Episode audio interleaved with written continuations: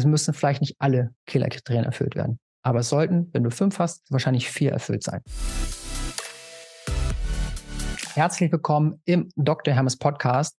Und ich habe vor ein paar Folgen bereits damit angefangen, mit dir die Wahrheiten zu teilen, die sich meine Klienten gewünscht hätten, früher zu wissen über Beziehungen. Denn die Aussagen waren, ach, wenn ich das früher mal gewusst hätte, dann wäre mir diese toxische Beziehung erspart gewesen. Mir wäre dieser Herzschmerz erspart gewesen. Mir wäre dieses Drama in der Beziehung erspart gewesen und so weiter und so fort.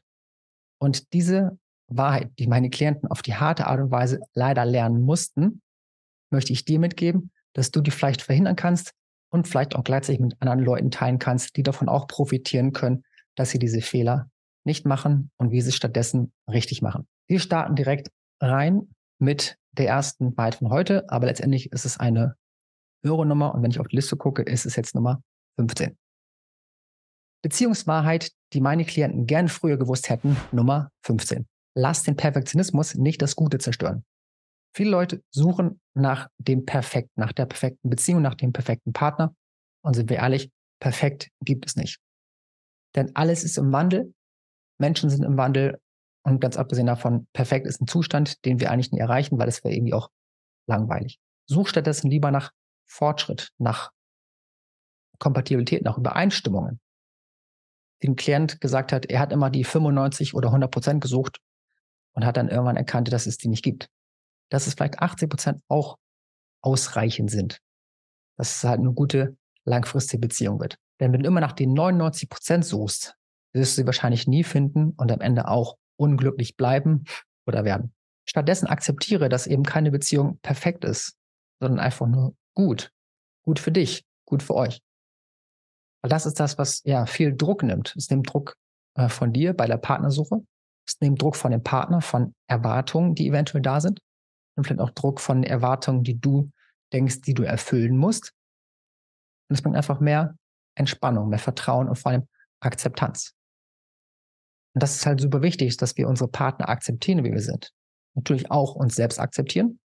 Da wir eine Übung vor ein paar Folgen, wo es um das Thema Selbstakzeptanz geht, um damit Selbstliebe zu stärken und auch zu lernen. Und gleichzeitig sind viele Leute halt einfach sehr, sehr hart mit sich selbst, haben sehr hohe Ansprüche.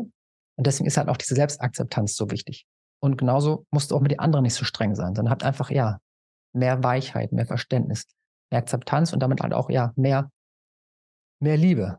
Und darum geht es auch hier, dass wir eine Beziehung voller Liebe aufbauen und vor allem auch langfristig führen können. Und dann der andere Punkt zum Thema Perfektion ist, viele Leute haben so eine lange Einkaufsliste. Und ja, das ist gut. Man hat lieber eine lange Einkaufsliste als gar keine. Also man hat lieber Ansprüche, als man sagt, ich nehme das Erstbeste, weil ich nicht alleine sein will. Ich glaube, wenn du das hier siehst, bist du schon darüber hinweg, dass du das Erstbeste nimmst, weil du Angst hast, alleine zu sein. Deswegen schon mal gut, wenn du Ansprüche hast. Aber es ist wichtig, diese Ansprüche zu priorisieren. Es bringt nichts, wenn du eine Liste von 30 Punkten hast, die der oder die zukünftige erfüllen soll. Weil das wirst du nicht erreichen. Das ist das Streben nach Perfektion. Wenn du aber genau weißt, was sind die wichtigen Punkte für dich, die gemeinsame Vision, kommen wir gleich noch zu, gemeinsame Werte. Oder vielleicht einfach der Wunsch, zum Beispiel Kinder zu bekommen. Oder der Wunsch, keine Kinder mehr zu wollen, weil man schon in einem gewissen Alter ist. Oder gerade in dem Alter, wo manche Leute noch wollen, aber man nicht. Aber dass es da eine Übereinstimmung gibt. Und wenn du da klar hast, was du brauchst, oder körperliche Nähe, oder Reisen oder meine Frau und ich wollen auswandern. Das heißt, wir haben das vorher schon abgeklärt, dass wir da eine Kompatibilität haben. Deswegen statt das Perfekte zu suchen, hab diese drei bis fünf Punkte, die halt wirklich Killer-Kriterien sind. Ja-Nein-Kriterien. Weil das gibt dir Klarheit, das ist super. Und dann suchst du eben nicht mehr das Perfekte, sondern suchst halt eben das, was passt. Die Person, die dir diese Dinge erfüllt, die für dich essentiell sind. Und ganz wichtig, es müssen vielleicht nicht alle Killerkriterien erfüllt werden. Aber es sollten, wenn du fünf hast, wahrscheinlich vier erfüllt sein. Damit du einfach, ja, auch bereit bist, einen Kompromiss einzugehen und sagen, ja, auf das kann ich vielleicht verzichten. Eine Klientin von mir hätte gerne mehr körperliche Nähe, aber der Mann ist halt einfach nicht so der Kuscheltiger. Schade. Aber sonst erfüllt dieser Partner super viele Dinge. Das heißt, sie hat sich so langsam damit angefreundet, dass es vielleicht einfach ein bisschen weniger Nähe gibt, als sie es gerne langfristig hätte. Und das Spannende ist, dann kommt da doch mal wieder ein bisschen was, weil er ist eben auch will, wenn sie weniger Druck ausübt. Das heißt, auch da kommt bitte in die Akzeptanz. Habt aber klar, was ihr wollt und was ihr nicht wollt, weil das am Ende ist das, es ist das, was euch glücklich macht. Weil anpassen, haben wir schon ein paar Mal drüber gesprochen, macht langfristig definitiv nicht glücklich. Beziehungsweise, die meine Klienten gerne früher gewusst hätten, Nummer 16. Beziehungen beruhen auf Wachstum. Man verändert sich zusammen. Vor allem, wenn gewisse Sachen passieren. Manchmal auch Sachen wie Berufswechsel, Umzug, in meinem Fall Kinder kriegen, großes Wachstumspotenzial, Eltern werden, aber auch Selbstständigkeit von mir, Selbstständigkeit von meiner Frau. Das sind alles Sachen, die bringen Wandel, die bringen Wachstum. Aber es ist wichtig, dass man einen Partner braucht, der bereit ist, erstens mitzuwachsen. Entweder seid ihr zwei Partner, die beide nicht groß wachsen wollen, super. Aber wenn eine Person da ist, die unbedingt wachsen möchte, die es bewegen möchte in sich, in der Beziehung, und die andere Person, wenn jetzt mal so ein Sesselpupser ist, in Bezug auf Persönlichkeitsentwicklung, kommt man halt vielleicht nicht so richtig weiter. Das heißt also auch da, Wachstum ist super, aber es muss halt eine Person geben, die auch diesen Wachstum unterstützt, die dich daran fördert, wenn du das möchtest, die da sagt, ich, ich gehe mit, ich ziehe damit. Die dich eben in deinen Wünschen bestärkt und dich nicht klein hält. Weil ähm, eine Klientin hat zum Beispiel berichtet, wenn sie mit ihrem Partner, der anscheinend eine rechte Testosteronbombe war, Sport gemacht hat, hat er ihr vorgehalten, dass er die 300 Kilo Hantel bewegen kann, während sie nur die 3 Kilo Hantel bewegen kann. Sorry, das ist das Gegenteil von Wachstum. Das ist, eine andere Person klein zu halten, eine andere Person immer im Wettkampf zu sein. Du möchtest einen Partner, der dich gleichzeitig, der dich anhebt, der dich motiviert, was zu machen, aber eben wieder mit Herz. Ehrlichkeit mit Herz.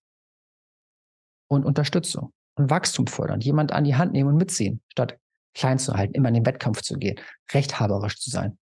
Sorry, das ist einfach, das ist kein Wachstum, das ist Kampf und Krieg und haben wir genug in der Welt. Das brauchen wir nicht auch noch in unserer Beziehung, oder? Beziehungswahrheit, die meine Klienten gerne früher gewusst hätten, Nummer 17. Gemeinsame Werte und Lebensziele bilden das Fundament. Und ich finde, es ist vor allem in jüngeren Jahren noch wichtiger als in älteren. Aber wenn ich überlege, nee, ist eigentlich immer. Weil, als Beispiel, jetzt in, als ich mit meiner Frau zusammengekommen bin, waren wir so beide Anfang Mitte 30. Und da war wichtig zu besprechen. Willst du mal heiraten oder nein? Wenn ja, unter welchen Bedingungen? Willst du Kinder? Ja, nein, wie viele? Was hast du sonst noch vor? Meine Frau wollte zum Beispiel immer auswandern. Ich habe gesagt, cool, ich bin ja schon mal ausgewandert von Deutschland in die Schweiz. Kein großer Sprung äh, von der Entfernung, aber wenn man aus Norddeutschland kommt, dann eben doch. Kulturell ist es auch was anderes hier. Das heißt, es ist für mich was schon am Auswandern und ich würde auch wieder auswandern, dann einfach noch ein bisschen südlicher, wo es halt wärmer ist und vielleicht Wasser in der Nähe ist. Und da sind wir aber auch übereinstimmend. Das heißt, das sind halt Sachen, die haben wir zu Anfang abgesprochen. Man kann auch Sachen absprechen für, ja, Urlaube. Ich habe zum Beispiel irgendwie, bin ich nicht so große Fan von Kreuzfahrten, meine Frau auch nicht. Ist nicht so ein äh, Killerkriterium, aber sprecht mal über solche Sachen. Will die eine Person zum Beispiel immer Strandferien machen und die andere will immer im Sommer wandern gehen, hat man schon gewisse unterschiedliche Ansprüche. Kann man das vielleicht verbinden? Vielleicht. Aber das gilt halt darum, das zu ermitteln. Welche Visionen haben wir? Welche Ziele haben wir? Zum Beispiel meine Selbstständigkeit. Ich habe das zu Anfang noch nicht gewusst, aber das kam dann mit der Zeit. Das war dann auch zum, wichtig zum Absprechen. Zieht sie damit? Ist sie bereit dazu? Ich weiß, frühere Partnerinnen wären, wären das nicht gewesen, weil das schon ein gewisser Sprung ins Risiko war. Heute bin ich super happy, wie sich alles entwickelt hat. Es war aber nicht immer so. Und meine Frau hat das super mitgezogen, weil sie auch diese Vision mit mir geteilt hat, weil sie meine Vision bestärkt hat, weil sie, kommen wir zu dem Punkt vorher, weil sie mein Wachstum bestärkt hat, weil sie an mich geglaubt hat. Und so einen Partner möchtest du doch, oder? Der deine Vision teilt, deine Wünsche, deine Ziele und dich vor allem den Sachen, die du hast, bestärkt und unterstützt und vor allem an dich glaubt und dir vertraut. Neben den Kindern gibt es dann natürlich auch andere Sachen. Wenn man dann ein bisschen älter ist, von ja alle so um Ende 30, 40, will, will eine Person vielleicht noch Kinder, die andere ist schon damit durch. Oder auch anders. Oder man sagt, ich will auf jeden Fall, bin sogar bereit dazu, eine, eine Kinderwunschbehandlung zu machen. Und der andere sagt, nee, dann, dann nicht. Also es sind wirklich wichtige Sachen, die es dann gilt zu besprechen. Oder auch Leute im höheren Alter. Ich habe ja auch schon einige Leute begleitet, die Mitte 50 äh, einen Partner suchen oder Anfang 60. Da geht es halt darum, okay, wie möchte ich meinen Lebensabend bestreiten? lerne ich jetzt eine Person kennen, die zwar ganz gut passt, aber die nicht in Ruhestand gehen möchte. Das heißt, wenn ich im Ruhestand bin und die Person noch weiterarbeiten will, haben wir nicht diese gemeinsame Zeit. Ist es okay für mich? Ja, nein. Das sind alles Sachen, die es abzusprechen gilt, dass man wirklich auf einer Wellenlänge ist. Weil Beziehungen sollen auf Augenhöhe sein, also auch auf einer Wellenlänge. So gilt es eben genau darum, bei Visionen, Wünschen und Lebenszielen auch in eine Richtung zu denken oder bereit zu sein, dass man weiß, er möchte dies, sie möchte das, wir finden einen Kompromiss und sind auch damit happy. Aber es muss definitiv darüber gesprochen werden, wir wieder bei Beziehungsweisheit Nummer eins wären. Kommunikation ist das A und O. Beziehungsweisheit, die meine Klienten gerne früher gehabt hätten, Nummer 18. Wertschätzung hält länger als Kritik. Ich habe das mal irgendwo gehört. Ich habe da keine Zahlen, ich habe es noch nicht geprüft, aber dann da hieß es, für jedes Mal Kritik äußern sollte man siebenmal loben. Sind wir mir ehrlich, auf welche Sachen achten wir im Leben? Wenn ich Leute frage, wie war deine Woche, kommen eher zehn negative Punkte und ein paar positive als andersrum. Wir Menschen sind so leider gepolt. Viel mehr Fokus auf das, was nicht so läuft, auf die Probleme. Und so ist es eben teilweise auch beim Partner. Das heißt, wenn wir uns eben diese Geschichte erzählen, was alles schlecht läuft, was der falsch macht, haben wir eben schlechte Gefühle, haben nicht ganz so eine gute Verbindung und das führt eben zu, zu Spannungen. Also darum, guck, wie du mehr loben kannst, aber es muss gar nicht ausgesprochen sein. Es kann auch einfach nur für dich sein. Denn wenn du dich auf diese positiven Aspekte fokussierst, geht es dir viel besser. Dein Partner spürt das, die Beziehung spürt das. Deswegen, das war auch wieder eine Sache, also wie alle Punkte, die wirklich ein paar Klienten geschrieben haben, die ja zum Beispiel mit mir die Übung damals gemacht haben, für Liebe entscheiden, die in einer Situation unsicher waren, aber gesagt haben, ich möchte mich jetzt für die Liebe entscheiden und dabei gemerkt haben, wow, ich habe richtig viel Verbindung zu dieser Person. Ich schätze die. Ich habe wirklich so viele tolle Argumente, warum dieser Partner oder diese Partnerin zu mir passt und ich da auch bleiben möchte, warum ich weiterhin investieren, darum kämpfen möchte. Und die haben, den, diesen Menschen haben diese positiven Aspekte geholfen, die Beziehung zu retten oder wieder zusammenzuführen. Deswegen achte auf diese positiven Aspekte, genießt die schönen Momente. Aber das ist wirklich ein essentieller Punkt, um eine Beziehung voller Liebe zu führen, indem du wirklich gedanklich in diese positive Richtung gehst und die Wertschätzung. Und ja, Kritik gehört dazu. Aber die Wertschätzung darf Überhand haben, einfach für diese echte Harmonie, statt einfach nur Kritik und Beschweren. Beziehungswahrheit, die meine Klienten gern früher gewusst hätten, Nummer 19. Gute Beziehungen bestehen auf einer guten Partnerwahl. Viele Leute haben einfach den Erstbesten genommen, der da war. Oder der sehr gut aussah, der sehr guten Status hatte. Sportlich, beruflich erfolgreich, wie auch immer. Oder sie, besonders attraktiv, aber gewisse Probleme gehabt. Das heißt, indem man sich wirklich gut hinterfragt, passt diese Person zu mir?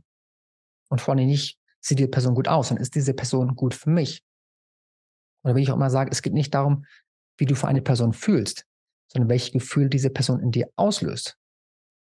Bekommst du das Gefühl von Sicherheit, Wertschätzung, Respekt, Liebe, Verständnis?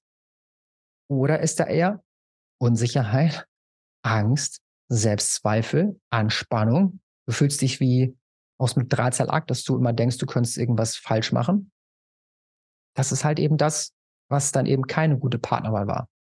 Und häufig haben diese Personen das schon relativ früh gemerkt. Die eine Klientin, die nach zehn Jahren einfach fallen gelassen wurde, wie ein, ja, ein dreckiges Handtuch leider, hat schon gesagt, sie hat konkrete Beispiele genannt, im dritten Date, was passiert ist, was nach ein paar Monaten passiert ist. Aber sie hat einfach die positiven Sachen haben überwiegt. Ja, manchmal sollte man Sachen nicht zu früh wegwerfen, aber gewisse negative Anzeichen darf man bitte erkennen und gut entscheiden, wie man diese Partnerwahl betreibt. Und ich bin kürzlich in einem Interview gefragt worden, wie macht man das denn? Wie kann man dafür sorgen, dass man nicht frühzeitig zu viel investiert, um nicht in Abhängigkeit zu rutschen, sondern eben eine gewisse Distanz zu bewahren, um in diesem Moment, wenn man im dritten Date merkt, oh, das geht aber gar nicht, noch die Fähigkeit hat, dann wieder Nein zu sagen. Und das nenne ich dann etwas, das nenne ich multiples Dating. Weil nur wenn du mit jemandem dich triffst zum ersten Date, heißt noch nicht, dass du bitte keine andere Person triffst. Weil gerade dadurch bist du von dieser einen Person abhängig und hast sehr viel Fokus auf diese Person. Stattdessen, du kannst davon ausgehen, dass mindestens der Großteil aller Männer, aber auch einige Frauen mit mehreren Personen gleichzeitig schreiben. Das heißt, ihr habt euch zum Date getroffen, in der Zeit sind vielleicht schon mehrere Matches wieder reingekommen. Das heißt, dort wird gechattet. Vielleicht wird mal telefoniert, vielleicht treffen sich diese Personen. Also mach du das doch bitte auch. Vor allem die Leute, die tendenziell zu Verlustangst neigen. Bei euch ist es super wichtig, dass ihr Alternativen habt, dass ihr vielleicht zwei, drei Leute gerade im Kontakt seid. Weil dann könnt ihr vergleichen und könnt dann, wenn diese Person im dritten Date so ein sehr respektloses Verhalten hinlegt, dann wirklich sagen, ciao, Daniel. Das war's. Weil dann hast du die Stärke, dann hast du die Auswahl, dann merkst du, oh, der Timo, da kommt, da kommt was, da kommt ihm viel mehr Verständnis, da kommt viel mehr Unterstützung. Es ist so richtig wertschätzend, auf Augenhöhe. Und wenn dann halt der andere Kollege so ein Ding ablässt, dann weißt du, okay, ich äh, habe mehr Fokus jetzt auf Timo und vielleicht auch noch auf den Thorsten, der noch dabei ist. Keine Ahnung, wo die Namen alle herkommen, bis auf die einen, der war bewusst gewählt. Und das ist halt eben dieser Weg. Achte darauf, auf deine Partnerwahl. Weil deine Partnerwahl bestimmt alles. Und achte darum auch auf deine älteren Muster, die da ablaufen. Was hast du für Anziehungsmuster? Kannst du einfach Liebe annehmen oder musst du immer um Liebe kämpfen? Wenn du immer um Liebe kämpfen musst, wirst du auch einen Partner suchen, bei dem du um diese Liebe kämpfen musst. Das heißt, auch das geht in Richtung Partnerwahl. Diese alten kindlichen Muster zu erkennen und ablegen zu können. Also die Partnerwahl ist halt wirklich super wichtig, dass du nicht dich in irgendwas reinbegibst, nur aus Angst, allein zu sein. Oder aus anderen Bedürftigkeiten. Und dass du wirklich die Partner suchst für dich, die zu dir passen, die dir gut tun, die dir gute Gefühle geben. Und dafür ist es dann auch hilfreich, sich halt gute Fragen stellen zu können. Und das ist eine Folge, die ich auch bald mal machen möchte. Welche Fragen sollte man sich stellen? Gerade in dieser Kennenphase, in der Datingphase, um ja eine Beziehung voller Liebe aufbauen zu können und vielleicht auch bei den Partnern gut auswählen zu können. Eine Frage kann ich dir schon mal gerne mitgeben hier und heute. Wie gut tut diese Person meine Seele? Oder wie gut tut diese Person meinem inneren Kind? Nämlich, wenn du einen Bezug zu deinem inneren Kind hast und diese Frage mal ganz intuitiv beantwortest, kommt eine ganz spannende Antwort. Als ich mir diese Frage damals über meine Frau gestellt habe, damals noch Freundin, habe ich bei der Frage direkt leichte, feuchte Augen bekommen. Weil mein inneres Kind hat mir gesagt, die ist gut zu mir. Wenn ich da jetzt dran denke, habe ich direkt wieder Gänsehaut, weil das war einfach so ein berührender Moment, dass mein Unterbewusstsein, mein, mein inneres Kind gesagt hat, diese Frau ist toll, die, die darf bleiben, die soll bleiben. Und solche Fragen kann man sich stellen, um dann zu merken, ist das ein guter Partner für eine gute Beziehung oder eben auch nicht. Beziehungswahrheit, die meine Klienten gern früher gehabt hätten, Nummer 20 es gibt Menschen, die es nicht gut mit dir meinen. Ja, es ist eng verbunden mit der Wahrheit vorher. Aber einige Klienten haben geschrieben, dass sie früher gar nicht wussten, dass es so etwas wie Narzissten gibt. Sie haben immer gedacht, dass alle Menschen wollen Bindung, alle Menschen meinen es gut und haben nicht gedacht, dass es halt eben, ja, Leute gibt mit so einer Persönlichkeitsstörung. Ja, heute ist der Begriff Narzisst wahrscheinlich allen bekannt und alle wissen über diese Gefahr. Und gleichzeitig passiert es immer wieder, dass Leute in so eine Beziehung rutschen. Und deswegen ist es wichtig zu wissen, es gibt Leute, die meinen, es nicht gut mit dir. Und eine Sache, die dann wichtig ist, ist Selbstschutz. Nicht nur wichtig, das ist wirklich lebenswichtig. Und wie ich das gerne immer beschreibe, der Sinn von einem Ringrichter beim Boxen ist der, die Kämpfer zu beschützen. Das heißt, er greift ein, wenn eine Person sich nicht mehr wehren kann und hilflos ist und ja, eventuell sonst immer Schlimmeres passieren würde. Und das Problem ist, häufig sind Leute in so Beziehungen mit Narzissten halt so tief am Boden, dass sie sich leider eben nicht mehr selbst helfen können. Dafür ist dann hilfreich, das ist halt auch dann meine Aufgabe, solchen Menschen dann zu helfen, wenn sie sich in meine Obhut oder meine Begleitung begeben. Aber auch sonst, dass du dir da irgendwie selbst hilfst und dir das mal bewusst machst. Wie tief unten bin ich gerade? Wenn es wirklich unten ist, dann ja, hol dir Hilfe oder hilf dir selbst, indem du dir vielleicht einen Po trittst oder guckst, wie du deine die Ängste, die da sind, ablegen kannst oder die Abhängigkeiten, die gerade präsent sind. Und diese Menschen sind nicht so geworden. Die sind über ihre Lebzeit so geworden. Das heißt, die haben wahrscheinlich selbst schlimme Sachen erlebt, die sie dazu gebracht haben, in diese Störung zu rutschen. Und ich sage nicht, dass wir es damit gut reden wollen oder sollen. Aber es ist leider so. Aber darum wollen diese Personen dir leider eben auch nichts Gutes, weil sie auch verletzte Kinder sind. Einfach das zu wissen, haben einige Klienten gesagt, ah, wenn ich das früher gewusst hätte, dass es solche Menschen gibt, hätte ich da die Augen aufhalten können und hätte das vielleicht verhindern können. Das heißt, ja, achte auf Sachen wie dieses Love-Bombing, wo du zu Anfang so richtig krass die Herzendusche bekommst und irgendwann klack wendet es. Typisches manipulatives Verhalten von Leuten mit narzisstischen Anzeichen. Oder auch, ja, dieses Gaslighting, so Manipulation. Indem wir jetzt darüber aufklären, Leute wie ich oder auch all meine ähm, Podcast, YouTube, Beziehungscoach-Kollegen, die darüber aufklären, das ist halt hilfreich, weil das weckt mehr eine Achtsamkeit, eine Vorsicht vor diesen Leuten, halt wiederum als Selbstschutz, dass du nicht irgendwann dieser Kämpfer bist, der am Boden liegt, dem geholfen werden muss, sondern dass du das frühzeitig erkennst und aus diesem Ring aussteigen kannst und dich selbst schützen kannst. Beziehungswahrheit, die meine Klienten gerne früher gewusst hätten, Nummer 21. Es gibt Beziehungstypen. Das heißt, es gibt Menschen, die brauchen mehr Nähe. Es gibt Menschen, die brauchen mehr Freiheit. Und es gibt Menschen in der Mitte, die können beides ähnlich gut. Oder manchmal ähnlich wenig. Und das ist eben wichtig, weil häufig wird immer so geredet, ja, Männer sind so, Frauen sind so. Und das stimmt eben nicht. Weil es gibt viele Männer, die sind eher verlustängstlich. Und es gibt auch viele Frauen, die sind eher bindungsängstlich. Obwohl häufig in diesem Männer-Frauen-Bild das Gegenteil gezeigt wird. Es wird immer so gesagt, ah, sie ist die Kuschelkatze und ist bedürftig und braucht die Nähe. Und er ist dieser Cowboy mit der Lederjacke, der rumstreuen will und sich nicht binden will. Ja, das ist das typische Bild, ist wahrscheinlich auch eher eine Überzahl. Aber ich habe auch schon sehr viele Männer begleitet, die eben eine bindungsängstliche Frau hatten. Oder auch, die eine Frau hatten, die verlustängstlich und bindungsängstlich ist. Das heißt, da sind halt noch mehr Sachen passiert, die eben ja zu traumatischen Verhalten führen, auch im Erwachsenenalter. Und gerade dieses Wissen hat vor allem mich und mein Leben revolutioniert, mein Beziehungsleben, aber auch von vielen Klientinnen, indem die halt erstmal erfahren haben, es gibt diese unterschiedlichen Beziehungstypen. Und ich nenne die gerne halt eben den Hund. Der Hund ist der Beziehungsängstliche, das heißt der mit der Verlustangst. Der braucht viel Nähe. Der ist halt wie ein Hund sehr loyal, aber wenn, der, wenn das Herrchen auf Klo geht, dann wird es auf einmal unsicher und läuft zur Tür und kratzt an der Tür und wartet, bis das Herrchen rauskommt. Bisschen sehr überspitzt dargestellt, aber darum ist es bei mir der Hund. Und auf der anderen Seite ist die Katze.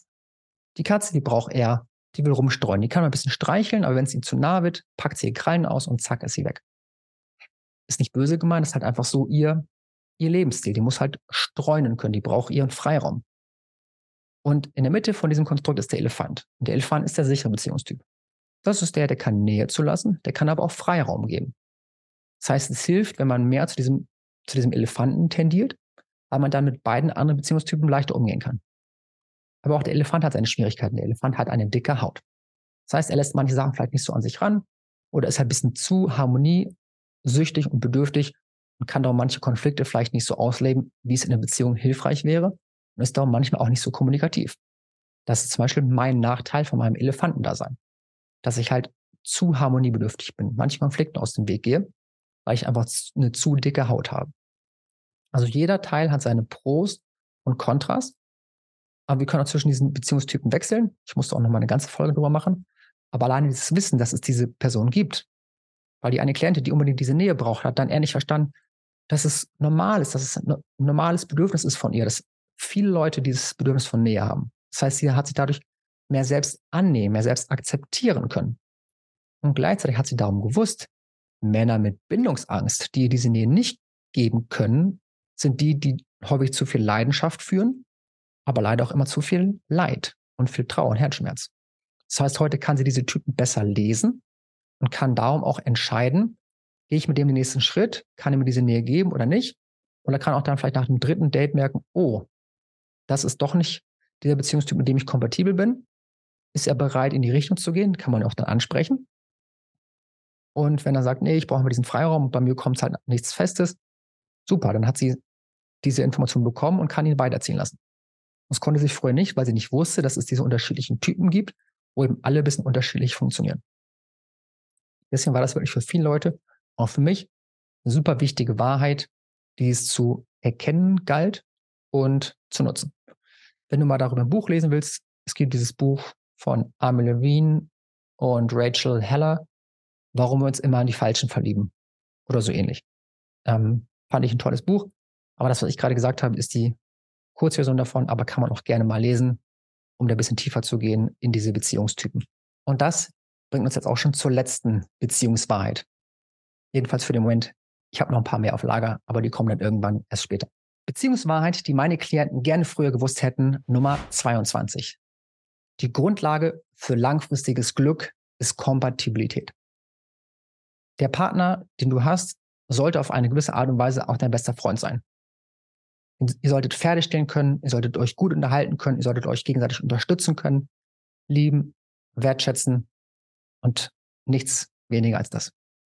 Und das ist eben genau das, was ich halt leider in den Beziehungen, die kaputt gehen, sehe, dass es dort gefehlt hat. Beste Freunde, selten, eher ein bisschen so eine Abhängigkeit oder hier punktuell ähm, Überschneidung gehabt. Weil viele Leute gehen einfach nach der Anziehung oder nach der Chemie. Aber das, was langfristig hält, ist die Kompatibilität. Wie vorhin schon gesagt, gemeinsame Werte, gemeinsame Richtung. Auch gemeinsame Interessen. Ich suche nicht nach der Gleichheit. Meine Frau und ich sind definitiv nicht gleich. Aber wir haben genug Überschneidung. Wir haben mehr Überschneidung als Gegensätze. Und das Spannende ist, die Leute sehen häufiger eher die Gegensätze und denken dann, da muss Gegensätze sich anziehen. Kann ich auch nochmal eine ganze Folge drüber machen. Aber Gegensätze ziehen sich eben nicht an. Gegensätze ziehen sich vielleicht erst an und danach gibt es Streit. Äh, gibt es Streit oder Stress? Wahrscheinlich das Wort in einem gesprochen. Sondern es braucht eben Kompatibilität. Braucht gemeinsame Werte, gemeinsame Richtung. Wie vorhin gesagt, wenn eine Person an meinen Strand will, die andere Person will wandern, ja, ein bisschen schwierig. Ich sage nicht, dass es halt nicht eins zu eins übereinstimmen muss, aber die Grundrichtung. Und dafür ist eben Kompatibilität das Wichtigste. Und deswegen beende ich auch diese Reihe oder diese Folge mit dem für mich wichtigsten Punkt, weil ich habe in der vorherigen Folge schon mal erzählt, es gibt die vier Ebenen für mich. Es gibt einmal Anziehung, das ist halt der Anfang. Anziehung und ein bisschen Wertschätzung. Dann ist wirklich so die Chemie und Verbindung ist das zweite. Das dritte ist dann das Commitment, dass man wirklich sagt, ja, lass diesen Weg zusammen gehen. Aber all diese drei sind schon mal gut. Aber solange es keine Kompatibilität gibt, bringen dir die ersten drei vorher nichts. Weil ich kann, es gibt Leute, mit denen hatte ich super Verbindung. Und wir haben uns auch committed. Aber wir hatten einfach keine langfristige Kompatibilität. Und das ist okay. Weil Trennung sind okay, merken, dass es nicht passt, ist okay. Was nicht okay ist, ist jahrelang um etwas zu kämpfen, was es nicht zu kämpfen lohnt. Was nicht das Potenzial hat, langfristig zu funktionieren indem du sagst, wie vorher schon mal gesagt, ah, wenn ich ihn nur dahin bekommen könnte, dann ist er der perfekte Mann. Oder wenn sie nur das ablegt, dann ist sie die perfekte Frau. Erstens, es gibt kein Perfekt. Und zweitens, wir können Leute nur so akzeptieren, wie sie gerade hier und jetzt sind. Diese Entwicklungsprojekte, lass bitte sein. Das war eine Beziehungswahrheit von der vorherigen Folge. Deswegen acht auf die Kompatibilität und teste die auch. Man kann auch nach einem Jahr merken, ah, wir sind doch nicht so kompatibel. Man kann es auch nach einem halben Jahr merken. Aber wenn man das merkt, ist es wichtig, das Gespräch zu führen und zu gucken, in welche Richtung geht das. Können wir wieder auf diesen gemeinsamen Weg kommen? Oder sind wir bereit, das kommunikativ zu lösen? Sind wir bereit, da einen Kompromiss zu finden? Sind wir bereit, dass wir uns auf irgendeine Art und Weise annähern? Oder kann das sein? Ich kenne auch Leute, die haben dann ähm, zum späteren Zeitpunkt die Beziehung geöffnet.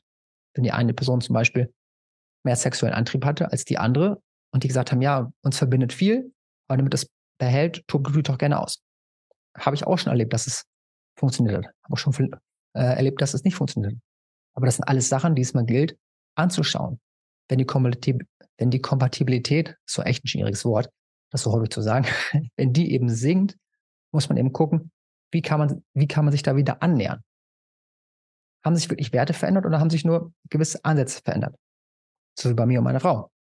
Ich habe meine Ernährung geändert und sie denkt, dass meine Werte sich verändert haben. In meiner Welt haben die sich nicht verändert, aber wir mussten darüber sprechen. Und so mussten wir eben gucken, okay, da gab es halt Reibung. Und über diese Reibung haben wir wieder zueinander gefunden und wieder kommunikativ neue Wege gefunden. Ist schon alles gelöst? Wahrscheinlich noch nicht ganz. Aber wir sind dran. Wir sind da im Austausch. Wir holen uns punktuell, wenn nötig, sogar Hilfe. Einfach weil ich weiß, dass wir so kompatibel sind, auch so auf so vielen Ebenen, dass ich bereit bin, in dieser einen Kompromisse zu finden. Kommunikative Ansätze. Und genau darum geht es eben mit dieser Kompatibilität. Bin ich bereit, daran zu arbeiten, Lösungen zu finden? Oder eben nicht. Das waren auf drei Folgen aufgeteilt erstmal die, die 22 Beziehungswahrheiten, die mir meine Klienten geschickt haben, gemischt mit ein paar von mir habe ich noch äh, zurückbehalten für spätere Folgen. Ich habe auch noch ein paar, mir wurden noch ein paar Kontroverse versprochen, die sind leider aus gesundheitlichen Gründen noch nicht eingetroffen. Von dem her, ja, es wird bestimmt eine weitere Folge geben, wo ich weitere Wahrheiten erkläre. Aber für jetzt und heute war es das. Teile das gerne mit anderen Leuten, die diese Wahrheiten hören müssen, um ihre Beziehung zu transformieren, zu retten oder sich im Dating, in der Kennenlernphase als Singles oder auch nach Trennung neu und gut aufzustellen. Denn meinen Klienten haben diese Wahrheiten geholfen, ihr Liebesleben zu transformieren. Dir und anderen wird es hoffentlich auch helfen. Das ist jedenfalls mein Wunsch mit diesen Folgen gewesen. Danke, dass du wieder dabei warst und bis bald. Liebe Grüße, dein Jens oder auch Dr. Hermes. Tschüss.